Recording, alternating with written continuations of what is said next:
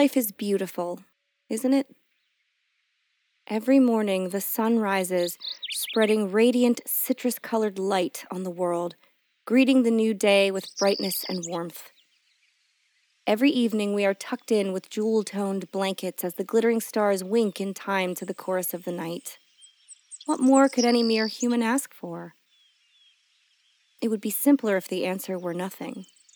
But in reality, for some, it is everything.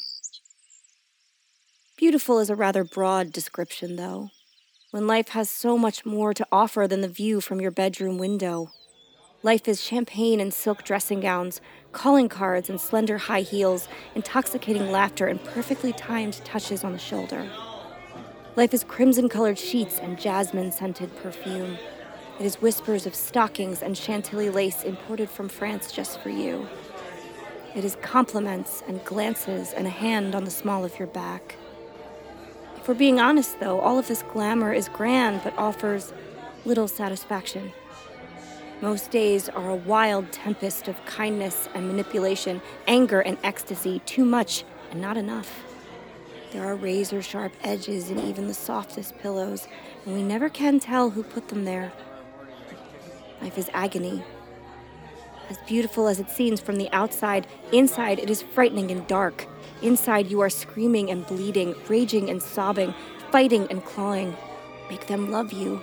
Make them want you. Make them see you. Make them need you. Make them fear you. Make them regret you. Because in the blink of an eye, or the flash of a blade, when you least expect it, life is over. I'm Holly, I'm Leslie. And we, We would, would be, be dead. Hey,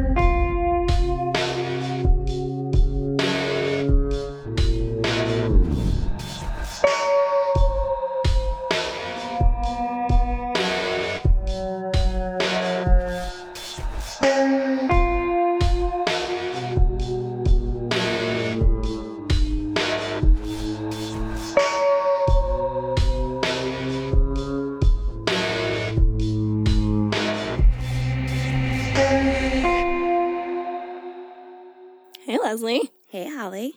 Hey, Fiends. Welcome to a week of old Hollywood glamour. Oh, yes. Mm. Mm. It sounds so sexy and fun, and then it spirals out of control so fast. Ooh. Indeed. This week, we bring you the sordid tale of Barbara Daly and Tony Baekeland, an American opera of fortune and tragedy told through the golden lens of the public eye. There are so many shocking twists and turns to this story, and I cannot wait to watch as Leslie slowly and meticulously is scandalized by the whole thing. Because I don't think you really know much. I, I don't know. I, I chose to stay away. I asked you that one question earlier, and that was it. yeah, it gave you like a very brief synopsis when I mm-hmm. said we should do this case, but then beyond that, yes. oh gosh, I can't. And if what you told me is not even the worst of it, oh, it's not. oh, God. I mean, it's the high, some of the highlights, but there's Yeah. just so much more. oh, boy. You guys are in for a ride then. Yes, we're gonna go on a big roller coaster today, so strap in. But before we begin, I need to discuss the startling lack of glamour in my own life. Oh, tell me about it. I know. I'm so tired of this dreadful quarantine and so desperately want to get back into a theater, not just to perform other people's work, but also to plan some live shows for all of you. But I have begun to wither and wilt. Ugh. Leslie can barely fashion perfect bars of pumpkin soap. It's so hard. She's so tired. You know, I talked to my doctor about this the other day, and, And? they said that I needed vitamin D. And you know what has vitamin D? I'm not going to say. I'm 12. what, Leslie? What's the second thing that has vitamin D, Holly? Validation? Yes. Yeah. I was gonna say dicks. Oh, my dad listens to this. I mean, I was gonna say dreams. Great. Yep. And validation. And validation. Ugh. There is one thing, however, you all can do for us, and that's to run on over to Apple Podcasts and leave us a five-star rating and or a friendly review. It really does help our skin and our souls, and hopefully eventually trick venues into thinking we're popular. Oh, that'd be great. Wouldn't it? So if you ever want to see us face to face, tell the world that you like what you hear. Yay! Yay! And if you want to go even further into the supporting We Would Be Dead rabbit hole, you can head on over to Patreon. By leaving us a little monthly donation, you gain access to some pretty cool stuff, including field trips, gifts, discounts at our merch store, access to the complete catalog of campfire stories, and some upcoming extra content. Plus, we will love and appreciate you forever and tell everyone who will listen how amazing, intelligent, attractive, and hilarious you are. Mm. Our patrons are top tier. Yes, I think I'm going to join. We've talked about this. We already put forth more than the maximum amount of money. Okay. Actually, no, you know what? At this point, we don't. Yeah. Thanks to our patrons, who we love dearly, we no longer spend money making this podcast. That's very true. Other than the merch. Other than But the merch. soon, it's almost sold out. So, Oh, is it? yeah. Oh my God, that's so exciting. Get, but get to the store, guys. yeah, get on over there and get some merch. If we sell out, we will get more, but you know, Mhm. you have to show us you like it first. Yeah. And we'll do some other special ones too. Yeah, we'll get some of the fun sayings. I love the idea of a hashtag list shirt. Yeah. That sounds super fun. Um, so we'll do more of that for you guys, but we can only do it if you are Like- asking for it. Yeah. so we need more vitamin D. Remember when I couldn't say diarrhea either? Come on, guys. what do you want from me? And as always, keep an eye out for upcoming extra content as there are some things in the works. I guess we really should have a meeting about that. Yeah, maybe we'll do lunch next week. I think that's a good idea. Let's do that. And with that said, Leslie, if you don't have any business to take care of, I I do not have any business. to take care excellent. Let's get on with the show. November 17th, 1972 was a cold and dreary day at 81 Cadogan Square in Knightsbridge, West London. The neat brick buildings with their stern wrought iron fences stood at relaxed attention amidst the gloom. Posh apartments and well off socialites glowed from inside the windows. It was quiet now, but many a night the street was bustling with people excitedly hurrying to a posh soiree at number 81. But now, police cars and an ambulance hurried down the street, parking right out front. Officers, detectives, and emergency medical services would enter the building looking for number 81, and other residents would point them in the right direction. Assuming there must have been a party that had gotten out of hand the night before, or maybe the occupants of that flat had another row as they had a few weeks before. Never a dull moment at number 81.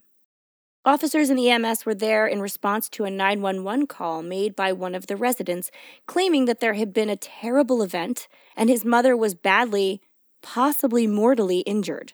So the emergency medical team entered without hesitation or waiting for anyone to come to the door. Mm. Yeah, they just busted right in. The apartment was immaculate and perfectly decorated.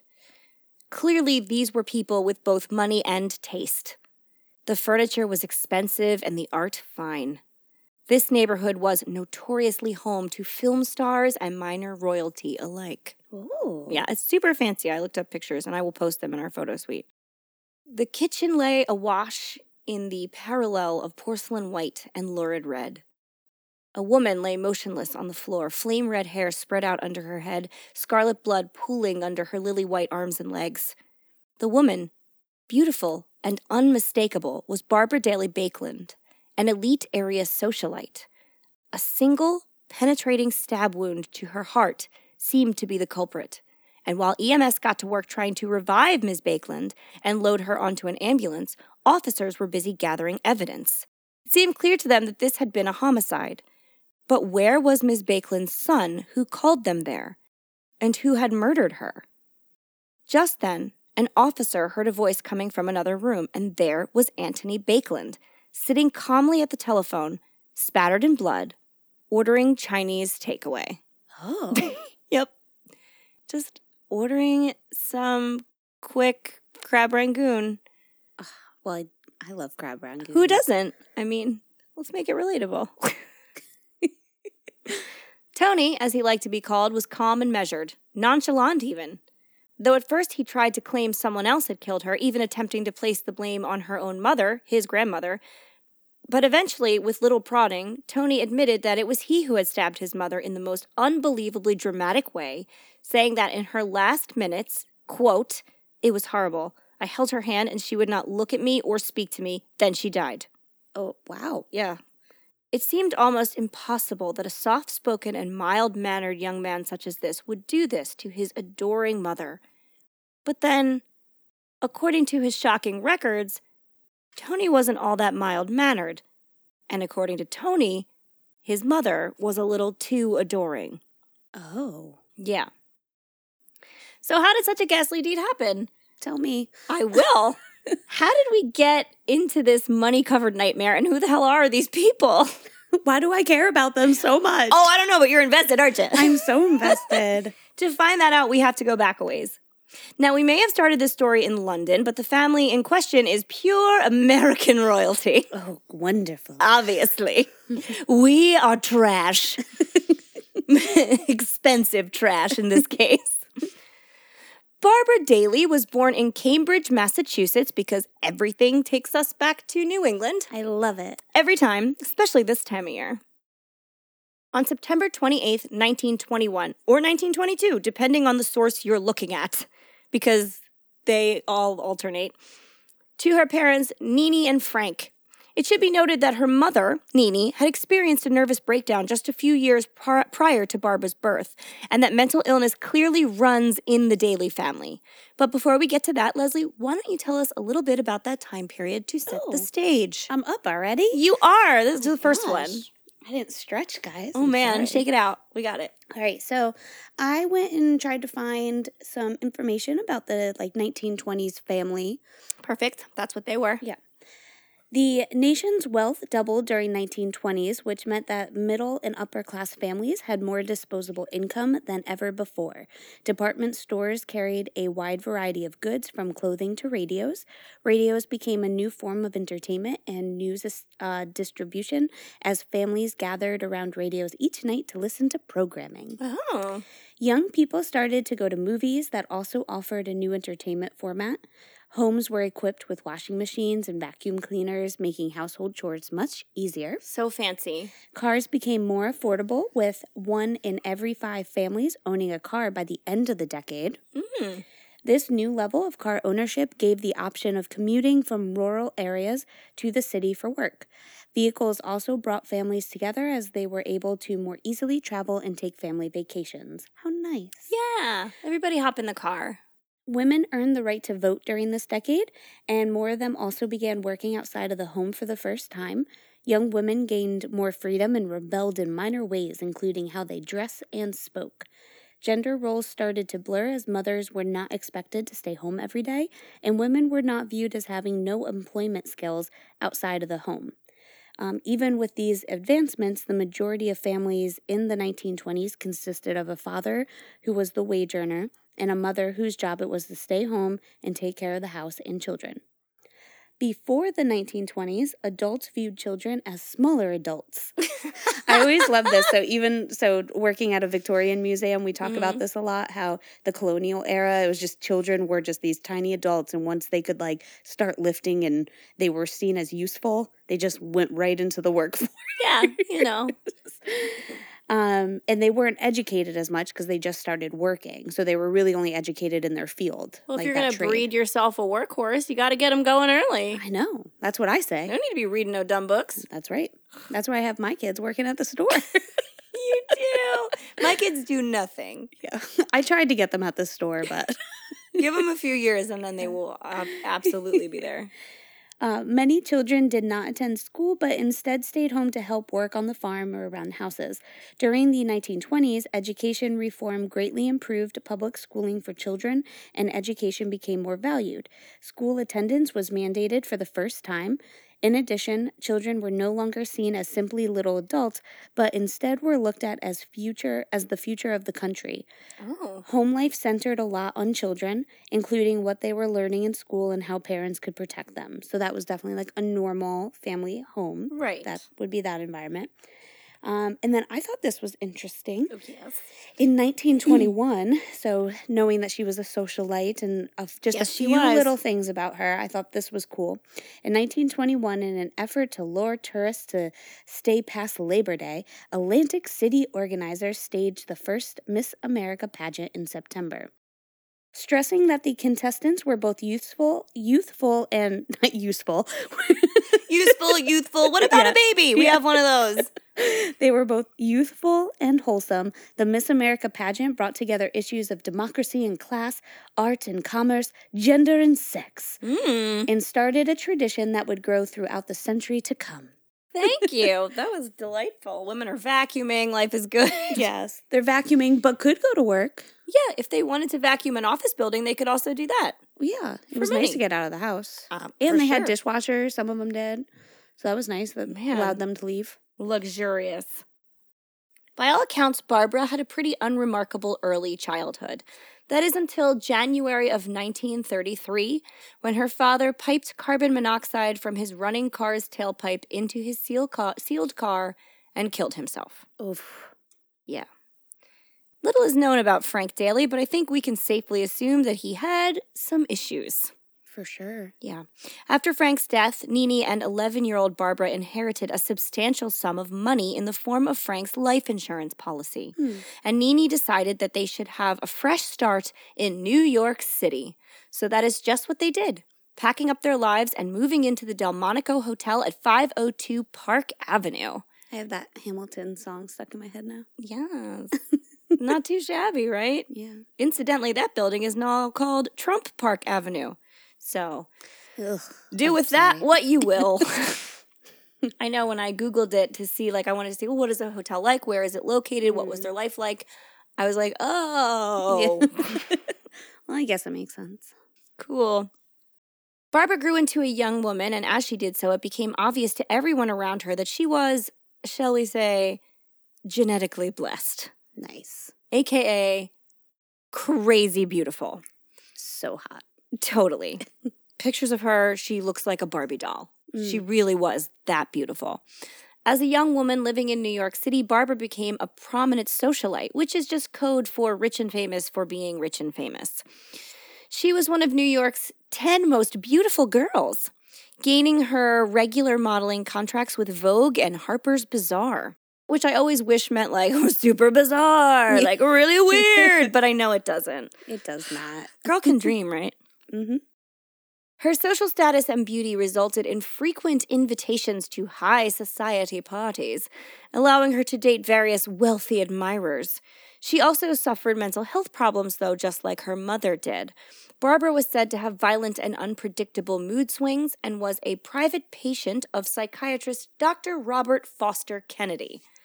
Oh, what a name. Foster Kennedy is a real treat, by the way. He's one of those doctors who meant well and did contribute some really useful things to science, but was also kind of an evil shit. Let me explain. He gives his name to Foster Kennedy syndrome, which has to do with brain tumors in the frontal lobe that mess up your vision. So it's good that we can recognize that and treat that. That's good. One for him. He was one of the first doctors to use electroconvulsive therapy treatment for mental conditions, which, while controversial and historically barbaric, does in fact have its uses in modern psychiatry. So, good and bad for him there, I suppose. Foster Kennedy was also one of the first medical professionals to recognize and define shell shock in the First World War, which is also important. Another one for him, right? Yes. But he also supported widespread eugenic sterilization, castration, and euthanasia of what he termed mental defectives. Ugh. Yep. Fiends, I am going to say the R word in the next passage. It's horrible and we should not use it, but it is a documented quotation and relevant medical terminology from the time in which it was said. Correct. Please do not take or use the word out of context here. I am merely repeating things. At the 1941 annual meeting of the American Psychiatric Association, uh, the doctor called for the extermination of incurably, severely retarded children over the age of five. His goal was to relieve the utterly unfit and, quote, nature's mistakes of the agony of living and to save their parents and the state the cost of caring for them. Mm. He concluded, quote, So the place for euthanasia, I believe, is for the completely hopeless defective, nature's mistake, something we hustle out of sight which should not have been seen at all. Foster Kennedy, while professor of neurology at Cornell University in New York, argued that all children with proven mental retardation, what he called feeble mindedness also, over the age of five, should be put to death. Wild. Mm-hmm. So when that guy is your doctor, it's pretty safe to say that you're receiving questionable treatment at best. And at worst, being indoctrinated with some pretty awful ideas about mental health care. I tell you this because A, it's fucking interesting, Mm-hmm. and B, it is relevant in a roundabout manner. Mental illness and how it is treated comes back around again and again in this one, and in like three quarters of our episodes. Regardless, Barbara was a successful model and a star of the New York social scene, which led to an invitation to uh, Hollywood for a screen test with actor Dana Andrews, and that is a male Dana, not a lady. Yes. Yes, which I know it is a name that fits either gender, but for some reason, the first six times I read about this, I thought it was a lady, and then I looked Oh, him up and I was like, funny. "Whoops!" I feel like I teleport to like those eras, so Mhm. it it I thought that it was a man just because of the era. Well, that's good though, because I I like got the wrong wrong picture in my head. But this is a gentleman who starred in a lot of film noir and is often photographed in a fedora and a trench coat. Okay. So that guy. oh, that one. There's like a hundred of them, but he's one of those. Sadly, the screen test did not lead to film stardom because, contrary to popular belief, acting is a skill you cannot just photosynthesize by being attractive in the Southern California sunlight. It did, however, lead to a friendship with fellow aspiring actress Cornelia Dickey Baekeland, nice. which is either a shit nickname for a pretty young girl or an adorable one. I'm on the fence. Yeah. Huh. It could be kind of cute. Dicky. Hey, Dickie. I, mean- I don't know. yeah. I she'd have to be hot. I guess she is. I, uh, she probably is. Either way, it sounds old money as hell, for sure. and with good reason. Dickey's family, the Baekelands, were owners of the patent for Bakelite, and therefore the Bakelite fortune. In case you don't know what that is, Bakelite was the first plastic made from synthetic components. It is a thermosetting phenol formaldehyde resin, and if you know what that is, good for you, you big scientist.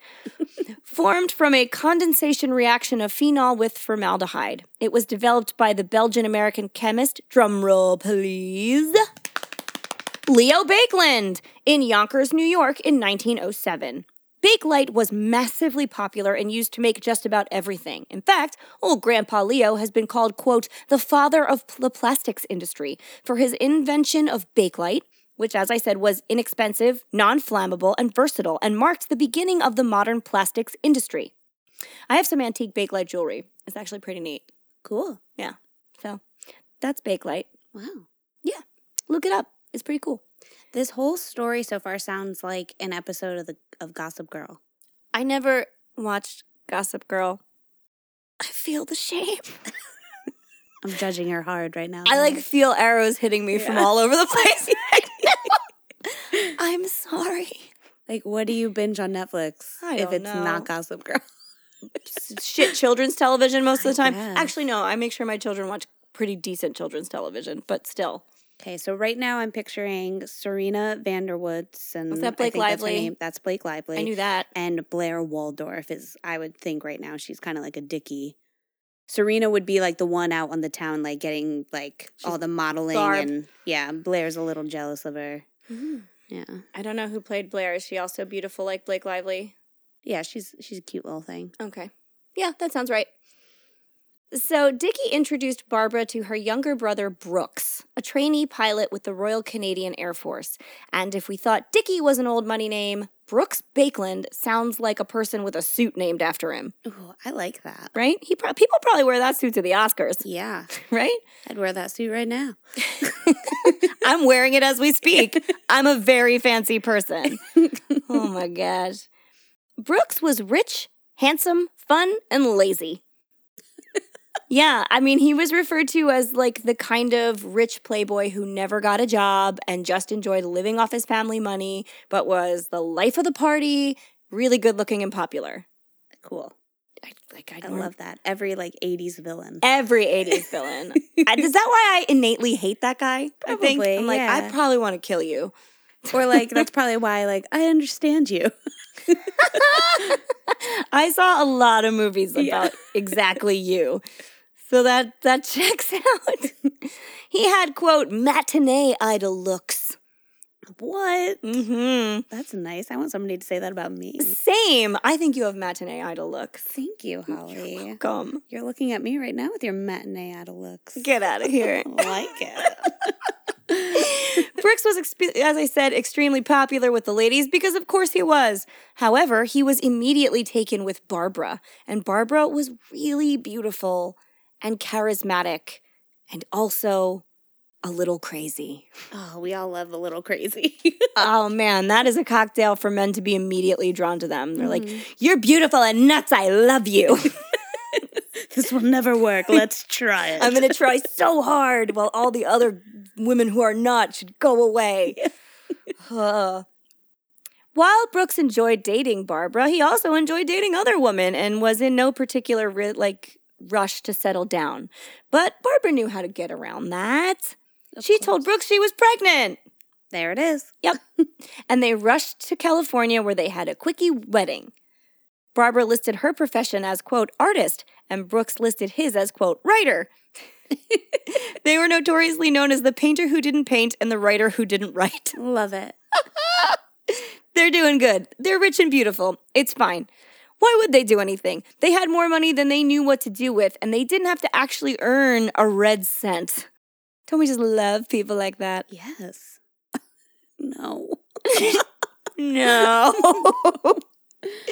I a little bit wish that was my life. I know. That sounds great. That I wouldn't know the satisfaction of hard, awful work. Well, like I, I hope that it would happen now. Yeah, that would be good. Yeah. I would take it now in a second.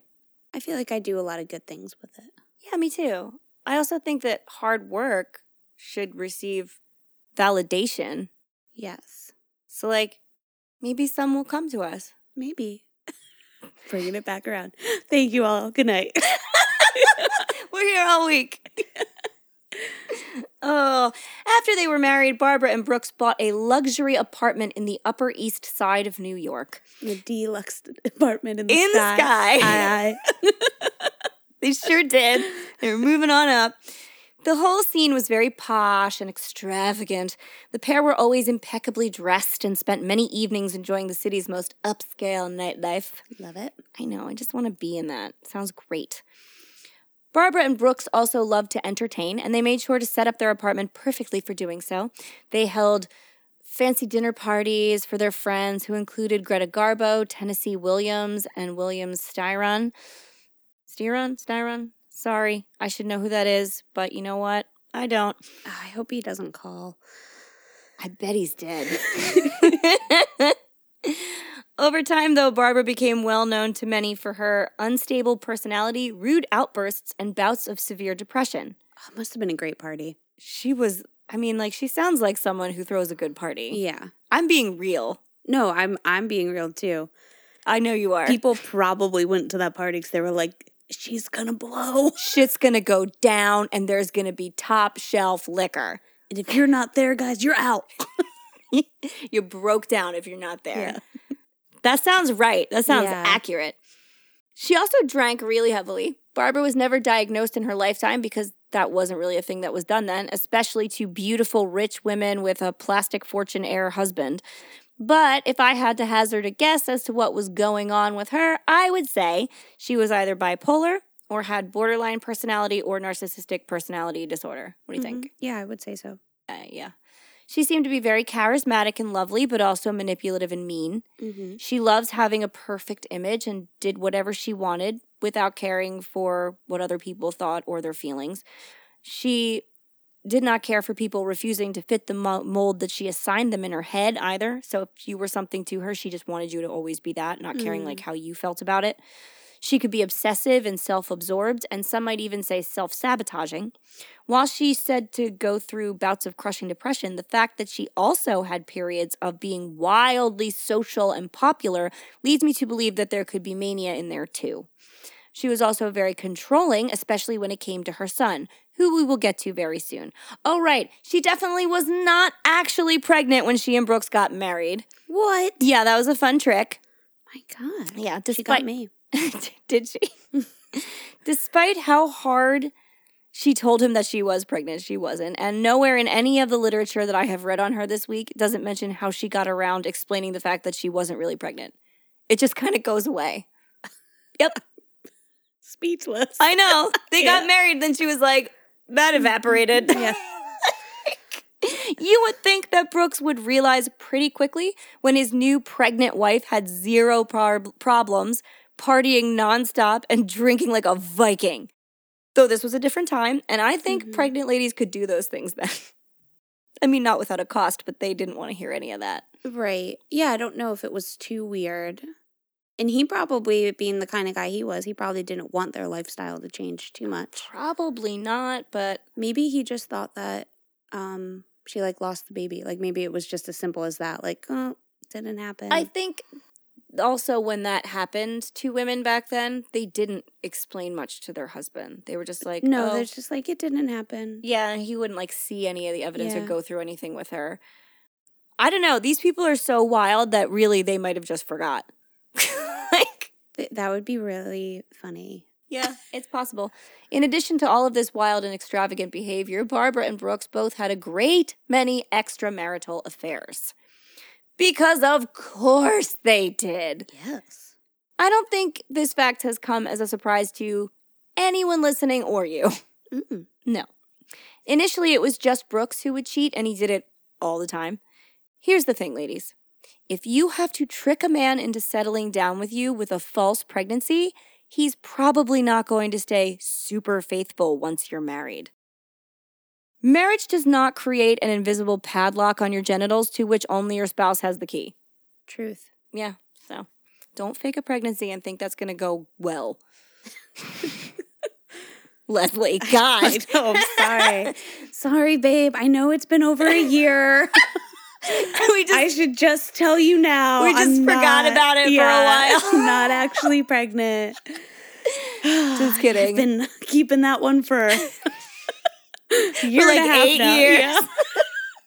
it's been what's holding us together for eight years. God. The Baekelands had. You can cut that out if you want. The Baekelands had a violent and tempestuous relationship, often fighting at deafening volumes and even coming to blows. People that came to their parties have so many nuts quotations about them, like, oh, they would fight. It was a show. At one point, in like a, a hotel room once, it ended in them wrestling naked until Brooks was standing over top of Barbara with her foot on his chest, on her chest, I mean, and she bit him in the calf to get him off her. This is scary and fantastic. no. I know. It's like the most colorful nightmare. It's like a Ryan Murphy film. Wild. Oh my God. I know. Oh, now I want to see Ryan Murphy make the Barbara Daly Baekeland story. That would be a delight. Yes. Oh, After his Monica Lewinsky story. oh also good. The Nurse Ratched one is coming out like now. I want to see that so bad. Nice. Oh, God. But finally, in 1945, Barbara did fall pregnant with the couple's first and only child. And on August 28th, 1946, Barbara gave birth to that child, a son named Antony. He quickly became her whole life, and little did she know he would eventually become her death. Oh, I know. Leslie, can you tell us a little bit about the world Antony, who liked to be called Tony, was born into? sure. Woo! 1946. That's right. So, Tony would have begun the generation of the baby boomers. Okay, boomer. Okay, boomer. Um, these kids would deal with the aftermath of World War II. There would still be restrictions and rationing of certain foods like sugar and meat, um, even clothing, fabrics, buttons, and more. Oh, God, I love sugar meat. Yes, I'm so sugar and meat. I know. I know, but I put them together and it made me laugh. Because Tony was born to an upper class family, it was plausible that he would have a TV and radio in the house. Um, and as he got older, there were like tons more children's programming and things like that. Oh that yeah, came he out. would he had everything. He would have had everything, yeah.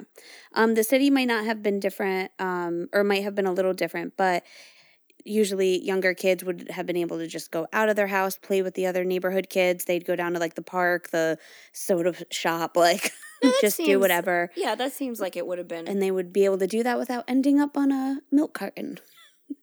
they couldn't be on milk cartons until the eighties. So Yeah, so um and schools would still be segregated until 1954, so um he would only have been like 8 or 9 when they were put back together, like when that was unconstitutional. and he conveniently they moved away then, which we'll get to. Oh. But so he he didn't do any. So yeah, that was that was really it. During that that was like the first couple years where they really started to like cater to children a bit more. Like when she was born, they were doing that. I think they came out mm-hmm. with like a children's magazine around then. And then during like the 40s and 50s was when they were putting on like kids cartoons and things that they could like sit there and watch They're for like, little bits. all right, they're not little adults, but we still don't want to take care of them. So let's put on this shiny box with puppets, Exactly. and that will do the job. yes. Perfect. We continue to think that to this day. Just kidding. kind of. Mm. For the first eight years of Antony's life, the Baekelands lived in New York and continued to carry on mostly the way they had before he was born. Yes, there were still parties, and yes, their life was grand, but Barbara also threw herself into the role of mother and lavished her son with attention every waking moment. I say this without exaggeration. It has often been said that Barbara and Tony's relationship was quite intense, bordering on uncomfortable, even early on. Hmm. During early childhood, Tony exhibited some of the hallmarks of what a tr- of a troubled future that we have talked about in the past. And while some parents would be disturbed by them, Brooks and Barbara took them as signs that Tony was exceptional. They were like obsessed with him being a prodigy. And not a particular prodigy, just any kind of prodigy. Just be a thing. They were like, he's really smart at something. We don't know what yet. And they tried to force him into any role prodigy they could. just be like, he's brilliant at what? He's just brilliant. They were like writing, science, math, art, I don't know, music, go. Like anything. what they do you just- need? He's brilliant. Yeah, they just tried to make him exemplary at something. Here's a fun example of how they did that. Tony had a stutter as a child, and Brooks had him read aloud from the books of the Marquis de Sade to cure him. Those of you who are unfamiliar with the Marquis, which I can tell Leslie is familiar, first, watch Quills. It's excellent and insane, and it's a movie about the Marquis de Sade's life. Have you seen Quills? No. Oh, it's so good. John, you and John will love it. yeah. Um, second, I can tell you that he wrote basically only novels about the most sexually explicit and depraved things on earth just to see how dark he could get. Mm-hmm. And it turns out it was pretty dark. The I talk about him and that. Uh, who's this? The Oh god, that's the right. killer that was like um John Edward Yeah. Robinson. mhm, We do talk about him. Yeah. I don't think we get into how gross he was. No, I just mentioned him. Yeah, but that was like a big. Um. He's truly terrible. If you Yeah. want to read a lot about women being fucked until they die in the most vile ways possible, he's your guy. Ugh. Perfect fodder for a stuttering grade schooler, right? Tony also had a keen interest in catching flies and pulling their wings off, and then observing the way they were affected by this mutilation. His father thought this meant he was a science prodigy. Uh huh. That's when they were like, he's a scientist. cool, I know. And he was studying, he must have been studying balance and aerodynamics by pulling the wings off flies. yeah kinesiology and No, sorry. Brooks, your kid was just torturing flies. That's bummer. I know, but you know what? You probably would have been really an asset for them. yeah, this is what totally pull wings off flies. It's very smart. You're probably a science prodigy. yeah. Let's just wait a minute, see what happens. Nothing good. we don't need to. They're see called flies because they fly. If they can't, we've robbed them of their whole identity. But like, do we need them? I don't know, maybe. We probably do. I think we do. They got to be around for a reason. There's too many of them. There's a lot. And that was our segment about flies. While Tony was busy torturing insects and reading aloud from tomes of violent sex, Barbara was Oh. slowly slipping further into her own mental illness. Wait, how old was he again reading this? Probably like seven. Ugh. Mm-hmm. Maybe younger. So screwed up. Yeah, crazy. They're like, well, this will be good. You'll stop stuttering. I guess he eventually did. Yeah, you'd have to to get through that book. Right? Yeah. From the summer of 1954 onward, with Antony around eight years old at this time, the Baekeland family led a nomadic seasonal existence, maintaining their home in New York while being based mainly in Europe. They would rent houses and villas in London, Paris, Zermatt, different parts of Italy, anywhere glamorous and lovely. They would kind of bounce, kind of like snowbirds do down here. Like you're down Mhm. here for the summer and then you go to Key West for the winter. So they would just chase the good times wherever they could. Nice work if you can get it, I suppose. Barbara and Brooks continued to live extravagantly, entertain guests, and have affairs. It was a turbulent existence for adults, but one can scarcely imagine how difficult that might be for a child. No real home base, no steady friends or school. Occasionally, Tony would be put in boarding schools, which was a cruel move on Barbara's part. Their relationship was incredibly codependent, and when forced to be away from her for extended periods of time, Tony would languish. He was, after all, just a child, and the fact of the matter was that there was no reason Barbara couldn't have cared for him herself and sent him to a local day school. And I know a lot of people send their young children to boarding schools, but if you want my personal opinion on the matter, I think it sucks. A little child under the age of 12 should have parental figures in their life for more than just winter break, spring break, and summer vacation. Ugh, I begged my parents to let me go to boarding school. No, you didn't. I did. As a tiny child or a high schooler? no, I think I was. It was like sixth, seventh grade. I wanted to go so bad. Oh my gosh. Well, the Olsen twins went to a all right. Boarding school in my Yeah. state, and I wanted to go so bad. it went well for them, I think, right? Well, if I was there, it would have been fine. They just so you just wanted to like be with the Olsen twins. Just wanted to be their friend. All right, that's that makes a little more sense. It just sounded so fun. but I can't imagine how confused and lonely they would be without their parents at that age. That's my personal opinion, though. Go ahead and ship your kid off if that's what you think is right. It worked for Harry Potter, so It did much better for him. also he was eleven, so he was like a little older and an orphan. Yeah, he, He didn't, didn't have, have parents. my whole theory is dashed to hell. Yes. It did not work out exactly like that for Harry Potter. And I don't know that it worked out well for Ron Weasley. or Ron. any of those. They would have done much better just staying with their parents, Yeah, man. going to public school. Okay, so like definitively, don't send your little kid to boarding school. Unless you're British royalty, they do that and they all seem to be something. I don't know. From 1960 onward, the Baekeland family's main base was an apartment in Paris, where during one party, Brooks met an English diplomat's daughter who was 15 years his junior. After Brooks requested a divorce and Barbara subsequently tried to commit suicide, Brooks terminated the affair. When he asked for a divorce, Barbara took an overdose.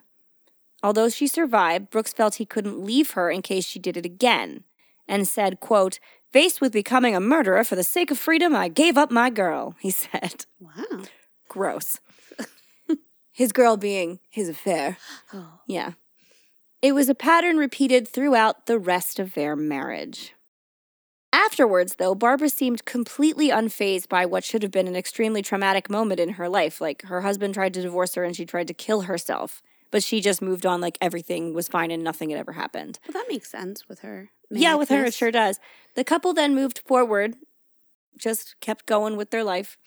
The Baekelands never fully saw how their behavior affected Tony and how he had progressively become more and more disturbed. Barbara was at once an intense, possessive, and emotionally needy mother, and also an entirely neglectful one. As the family traveled from one chic destination to another in an endless round of idle summers, she and Brooks treated their son like a favorite toy to be picked up and put down at a whim. So, like I said, like sometimes just for a little while he would be in boarding school, and then he wouldn't. And they'd go somewhere else, and he'd be with them, and then he'd go somewhere else. Like it just wasn't. There was no consistency. Hmm. Friends who accompanied the Baekelands on a yacht trip once would comment on how Barbara and Brooks would spend their days drinking wine with friends while leaving Tony entirely to his own devices. They would see him crouching in tide pools, pulling the legs off live crabs. Oh my God. Well, he has nothing else to do. Just murder stuff. It's fine. There's also one story that I actually don't have in here that I'll I'll recount quickly because I think it's going to shock you. Um, They were vacationing with another family, and the family had a baby and a nanny. And the baby's food was disappearing, like jars of baby food. Okay. And they were like, wow, where's it going? Like, who's taking the baby's food? And at one point, the nanny came forward and was like, I have to tell you, it's Tony. He takes them in the middle of the night and he eats baby food. I think it's because he doesn't know what it's like to be treated like a child, like taken care of. Oh. Yeah. So he's eating Aw, jars of baby food. poor guy. Mm-hmm. During his adolescence, Tony had revealed to his disinterested parents that he was sexually attracted to men, and Barbara flew off the handle. Because she was so happy about it? No. Oh. Yeah, one would think she'd be like, yes, we can talk about boys, but no, she hated it so much. She refused to acknowledge his homosexuality and was given to frequent fits of violent anger regarding it. Later in life, Tony would tell the psychiatrist that he had sexual contact with men as early as eight years old in life. Oh, wow. Well, I mean, he was reading about it. Yeah. He was probably like, this is fine. Got rid of my stutter. Ooh. hmm In 1967, Tony really began to, began to come into his own. It was an interesting time, 1967. A different time. Leslie, why don't you tell us about it? Sure. So, in 1967, in the UK and areas of the US, gay rights were becoming a thing. Just a thing.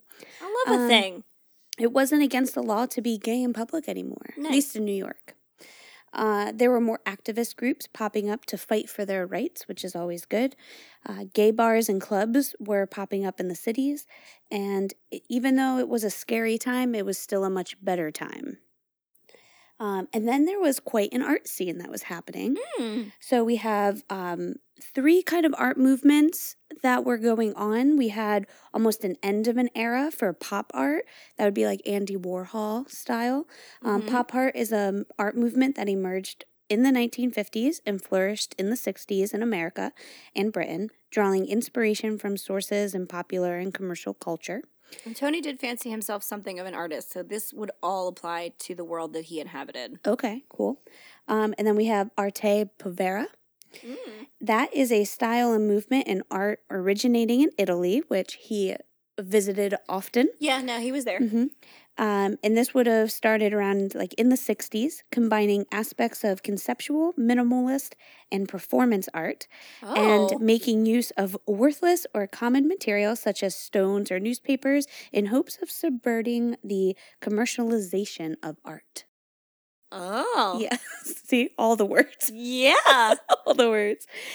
And then we have um, minimalism, which so this would have been like Arte Povera would have kind of been in the closer to like 1967, getting Okay. big then, and then minimalism would have been starting to seep in a bit more.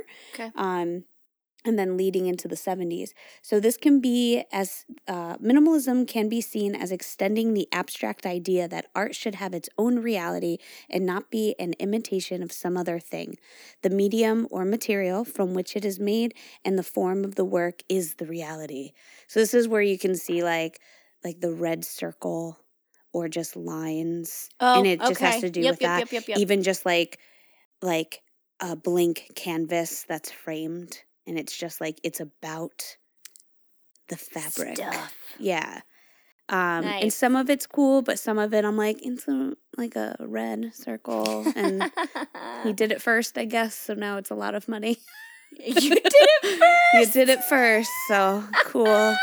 Also just like clean li- like if it's sculptures, they're like the clean lined things that is like in every home goods. Oh, It's yeah. all home goods. sure. Such, such home goods.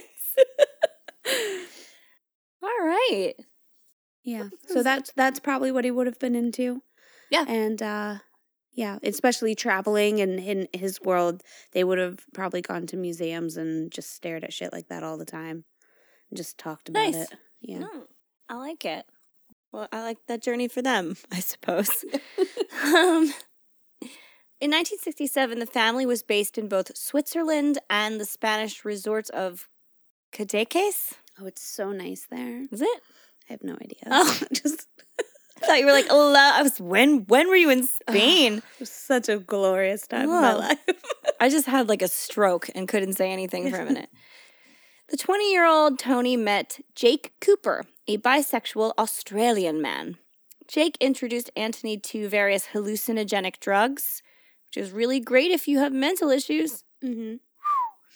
Actually, I'm going to take that back because there are some problems that um, certain hallucinogenic compounds are therapeutic for.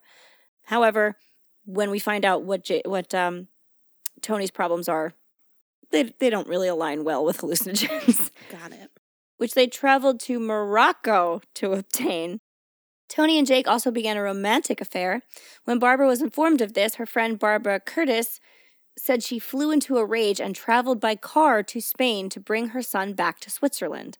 However, at the French border, Tony was found to not have his passport. After the ensuing row, like they fought the prison guards. Oh wow. Yeah, both Tony and Barbara were arrested and placed in jail, during which time she was quoted as saying, quote, Here you are, darling, at last, manacled to mummy. I was gonna say she was probably so happy about that. Yes. they were handcuffed together in a jail cell. It was everything she'd ever wanted. Super minimalist. Dream come true. Lots of vertical lines. After the relationship with Jake ended poorly, to say the least, Tony began seeing a young French girl called Sylvie, which is a cute name. Super cute. right? Who was also on holiday in Cadaqués. Barbara was thrilled that Tony had a girlfriend, and at last, and when he invited Sylvie for dinner to meet his parents, she immediately began pressing her about becoming Tony's wife, reminding her that one day he would be very rich. Oh wow. you should get married. you could be a rich wife like me. I'd Be like, I'm in. I know. We'd be like, check, please. Okay. In the coming weeks, she went out of her way to invite Sylvie over whenever possible, but her scheming went terribly awry.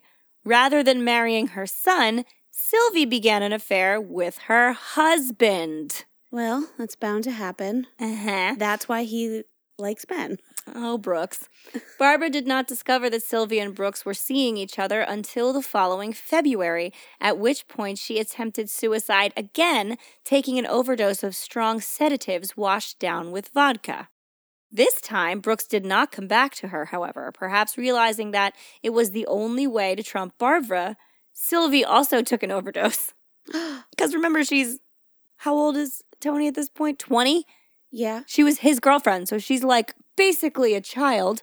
Right. So she figured, like, well, if she did it, I'm gonna do it, and it'll work for me. I won't be outdone. Exactly. And this basically left Brooks to choose between what seemed to be the lesser of two evils. And he chose Sylvie and told Barbara that this time he really wanted a divorce. Wow. I know. I know. Such a soap opera. Barbara and Tony then decided to spend the summer of 1969 in Mallorca drinking and smoking marijuana in a house loaned to them by the daughter of an Austrian archduke.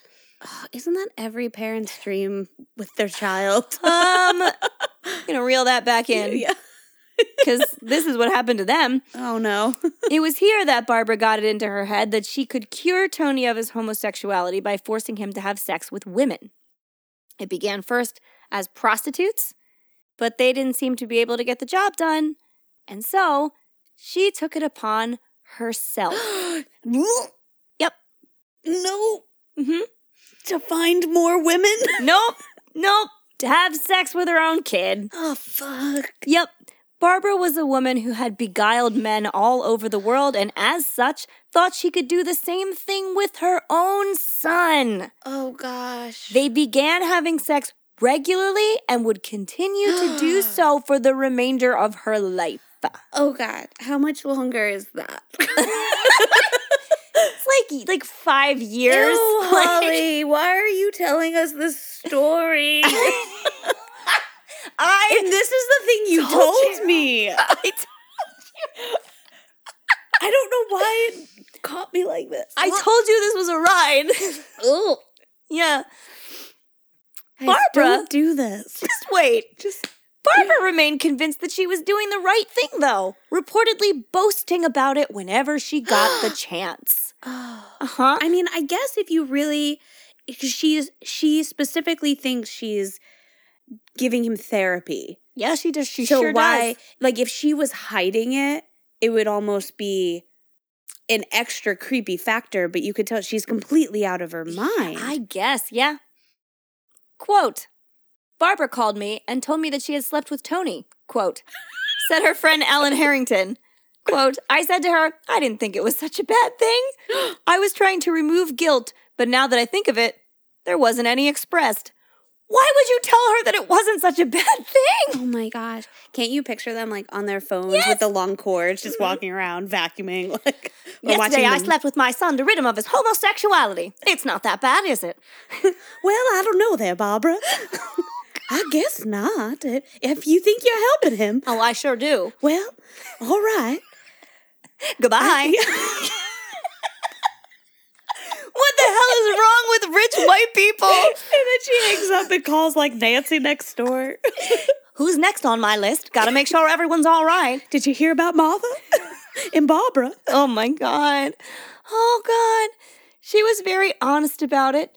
She said she had done it to break him of his homosexual tendencies, remembered Bernard Firem, a painter who met Barbara on a cruise shortly afterwards. Quote, she talked about it as though it were a therapeutic act.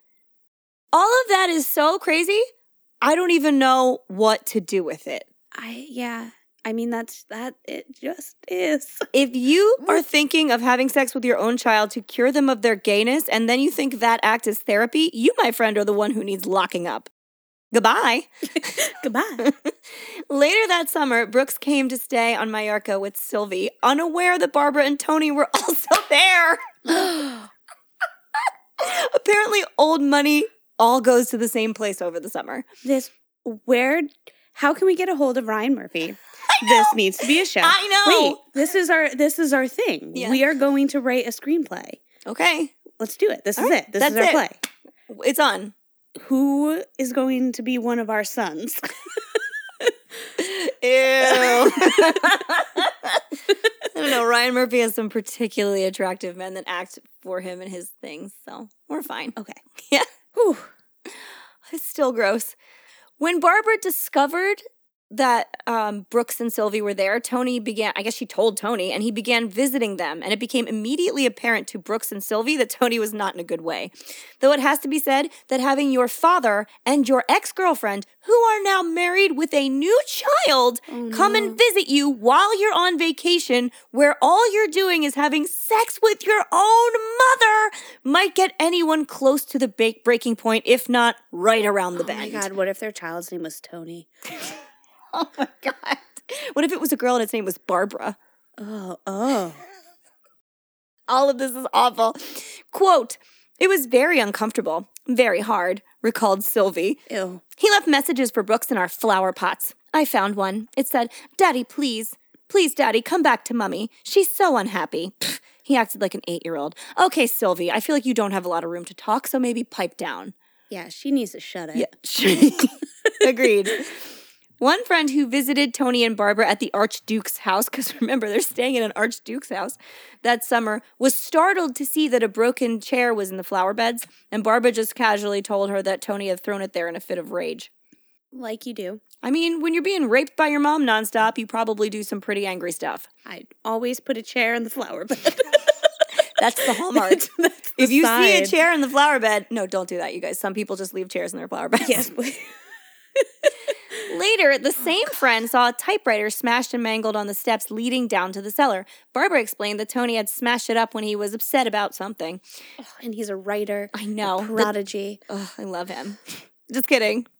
The typewriter was one that Tony had used to write poetry, which he had showed to his friend Alastair Reid. His poems had started out as gentle, unremarkable pieces of work, but increasingly they were replaced by eerie and incoherent page long ramblings, something we have seen before in manic cases, Uh-huh. like the writings of Elisa Lam. Yes. Barbara went back to New York the following year, and Tony joined her there soon afterward. During one dinner party, he disappeared to his room and then just came out totally naked. he just streaked from one end of the apartment to the other, recalled one of the guests. Well, he learned it from his parents. I learned it from watching you.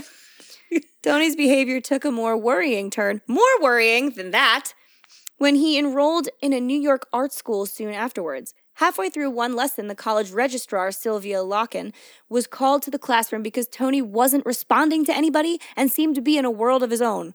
And while everyone else was painting still life of flowers and fruit, his canvas depicted disturbed figures with blood dripping down their sides. Oh my god. Mhm. Quote, it was obvious to me that he was very troubled, you think?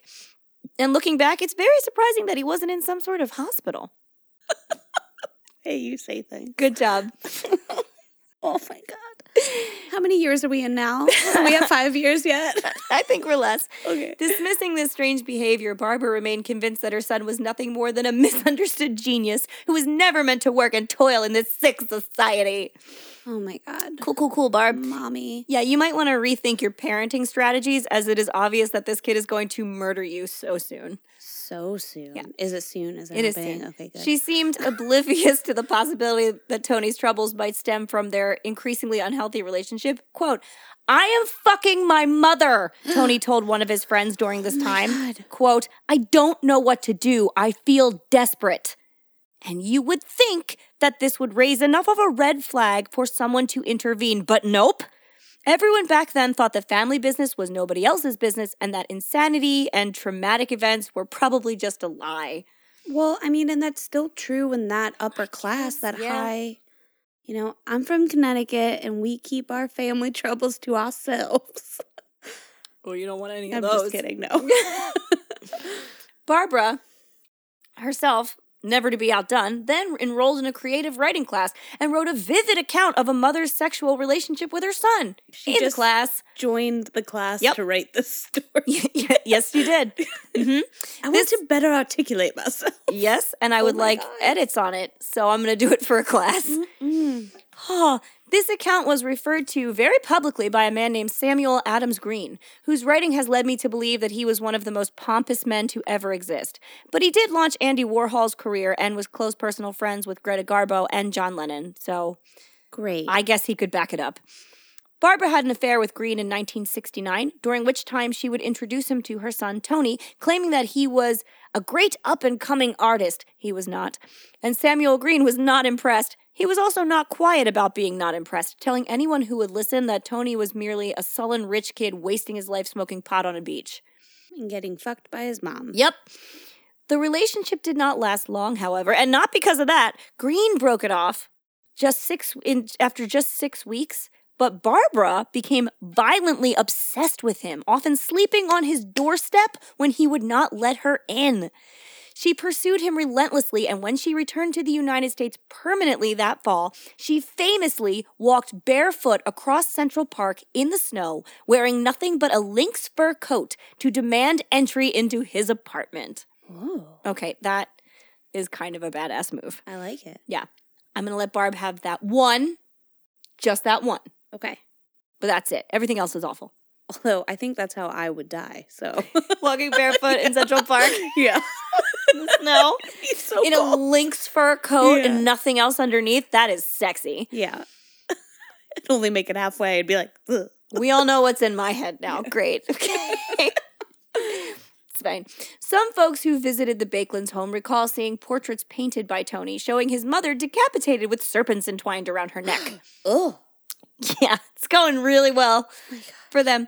Soon, even Barbara was forced to admit that there might be a serious problem when Tony turned up late one night, clearly delusional and highly agitated.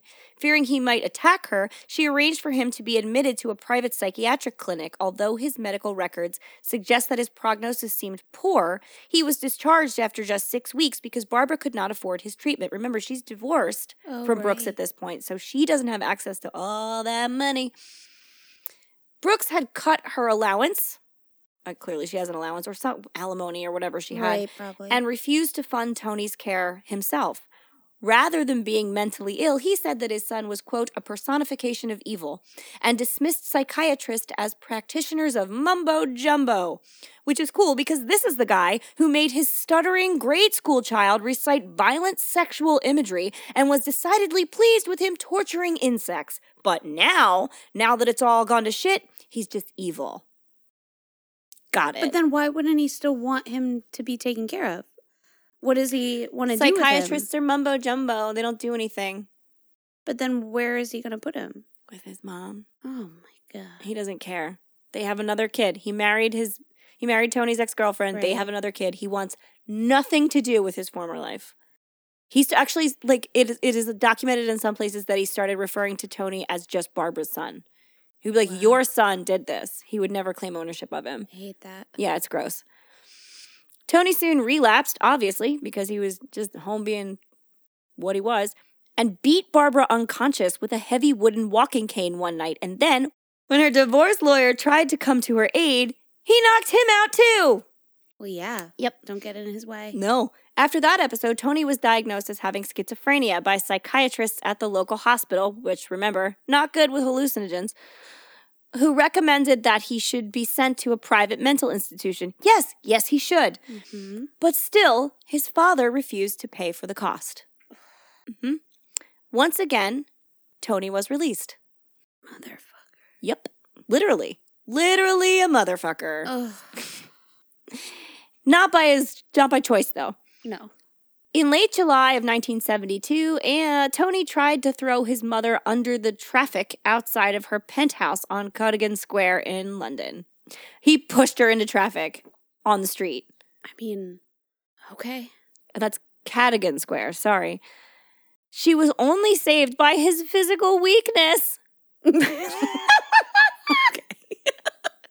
Oh, I love that fact. His little noodle arms couldn't get her out there. Oh, Tony. I know. And the intervention of her friend Susan Guinness. Although the Metropolitan Police arrested Tony for attempted murder, Barbara refused to press charges, and Tony was subsequently admitted to the Priory Private Psychiatric Hospital, but was released soon afterwards. Tony then undertook sessions with a psychiatrist while living at home, and this doctor became so concerned about Tony's condition that on October 30th, he warned Barbara that he was capable of murder. Barbara dismissed the doctor's assertion.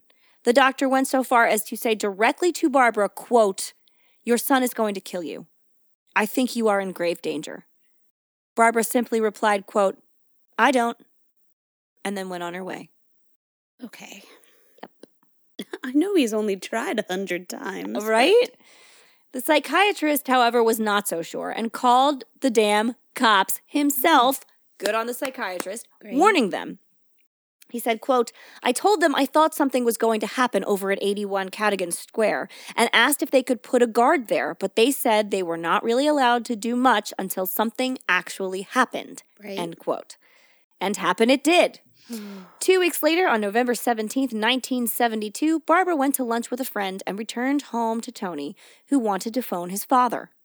Barbara wouldn't let him phone his father, blaming his fragile mental state, and in response, Tony murdered his mother by stabbing her with a kitchen knife, killing her almost instantly. Stabbed her right in the heart. Which is so dramatic. Who has that kind of aim? a slayer? What, basically? One stab, just one stab wound, and she was dead. That is some Buffy shit. Right it is some. Buffy shit. She was 51 years old at the time, and Tony was 25. Police arrived and found Tony at the scene of the crime, and we are back to where we started. Wow. Tony was confessed confessed to and was charged with her murder with little resist. He was very polite to the police. What do you get? Um, what was this Chinese order? I don't know. I like to think it was crab rangoon. Yeah, maybe some General Tso's. Oh, also delicious. General Tso's. Both are good. Maybe some chicken with broccoli. I want Chinese now. I know, me too. Ugh. Tony was institutionalized at Broadmoor Hospital, which is an infamous place, and we will give it its own due diligence at another point in time, until July 21st, 1980, when, at the urging of a group of friends, he was released, which sounds like nothing. And I'm not exactly sure how they gained so much momentum, but apparently his friends and fam- family pled his case in that they said his rage was all directed towards his mother because of her years and years of mental abuse, sexual abuse, and rape against Tony. Okay. Which, yeah, makes sense. And with her dead, they strongly believed that he was no longer a danger to society. And there were plenty of psychologists who agreed. And honestly, at that time, if I were there, I'm not sure that I wouldn't have agreed. Right. The whole situation was insane. And any kind of, I mean, there are like documented poems and stories and paintings, and his rage is always directed towards his mother. So it seems like a particular fixation. And I get why you would think that.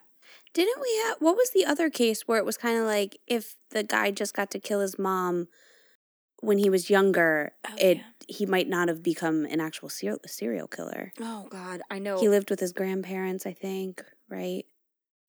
I can't remember who that is, but I, I it sounds very familiar. Yeah.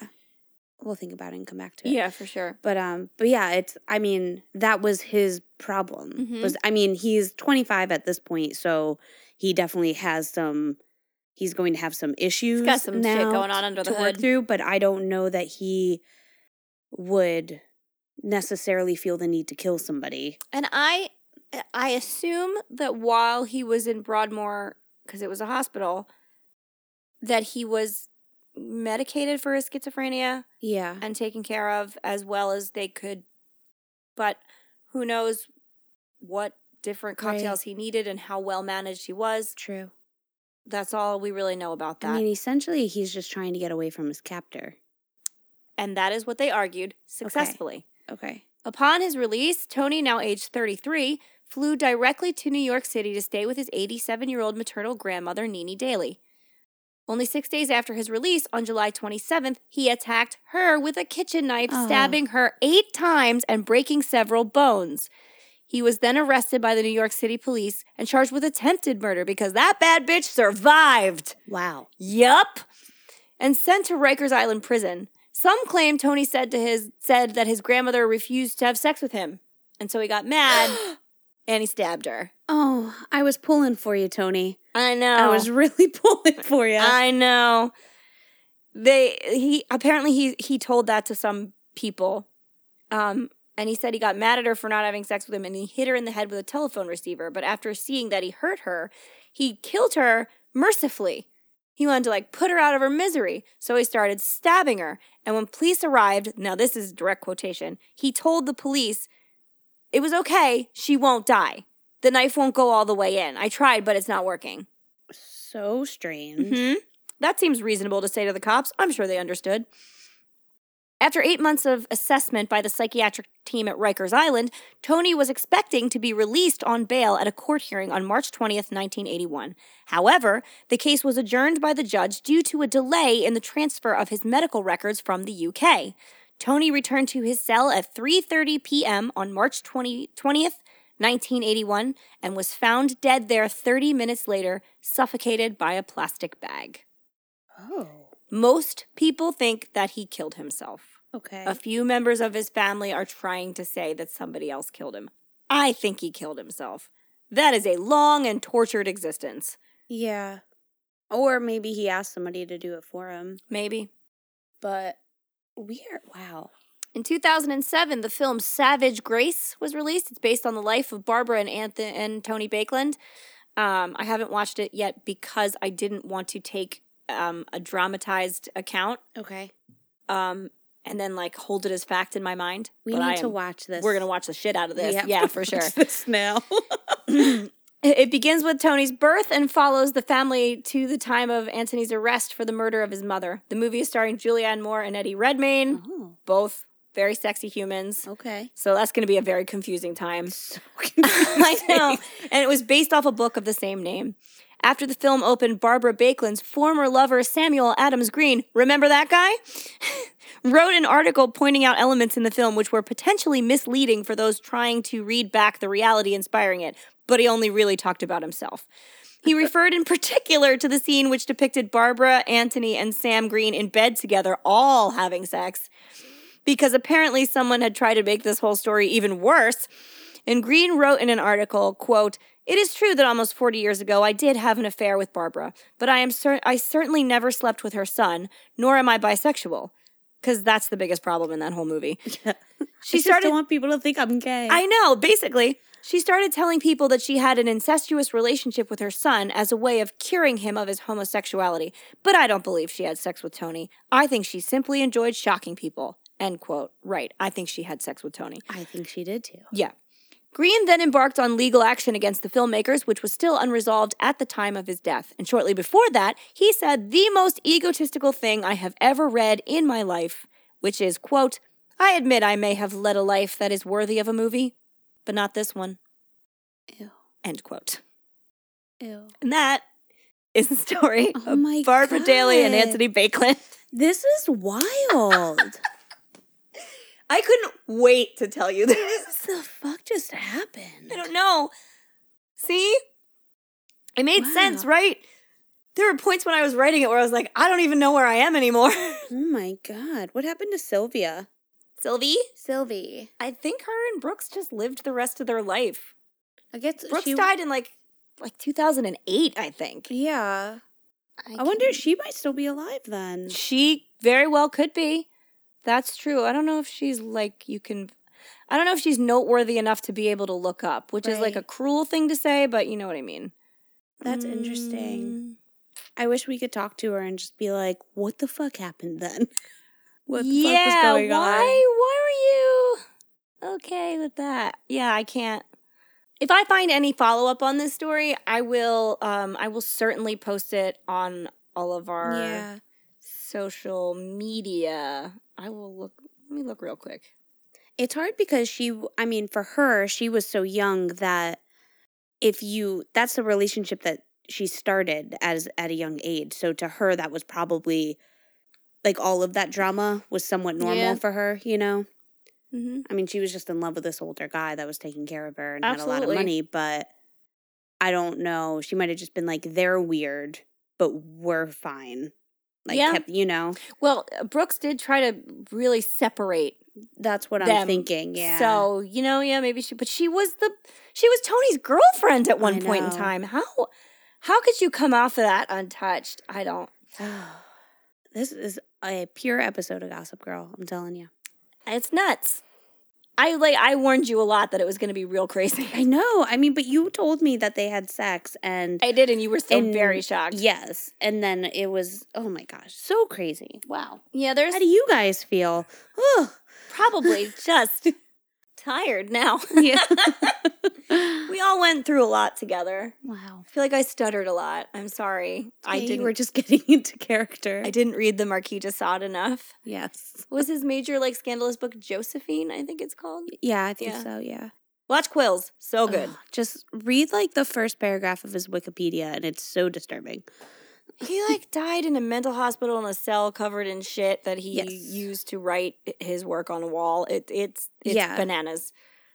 Hey. But Geoffrey Rush plays him in the movie that I'm talking about, and he is fantastic. So Okay, yeah. it's on our list. Okay.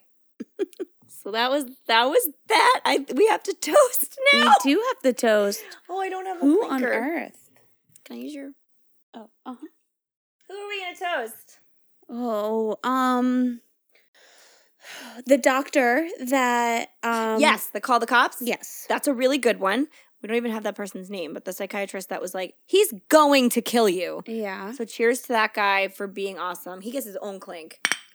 cool. Um, I'm out. no one else really comes out well in this story. Not even Sylvie, because she said all that shit stuff about them being on vacation. Mhm. She's like, he's being such a whiny bitch. right? Yeah, no, Bye. no one else. I have no one else. No, that's it. Yep. oh my god, it's so not redeeming. Um, yeah, that's that's our toast this week. Okay, and um, Uh, wait, I I do have one. God, there's just no way I can really relate this one. Like, we will never be in any of those positions. So, if any of this crazy nonsense happened to or around us in any way, oh, then surely we would be dead.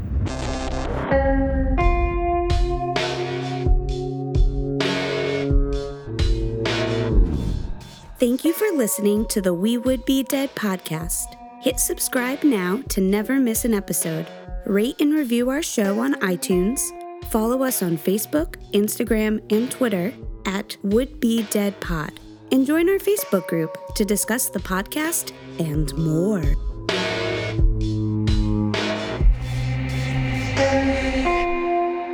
Goodbye. Goodbye.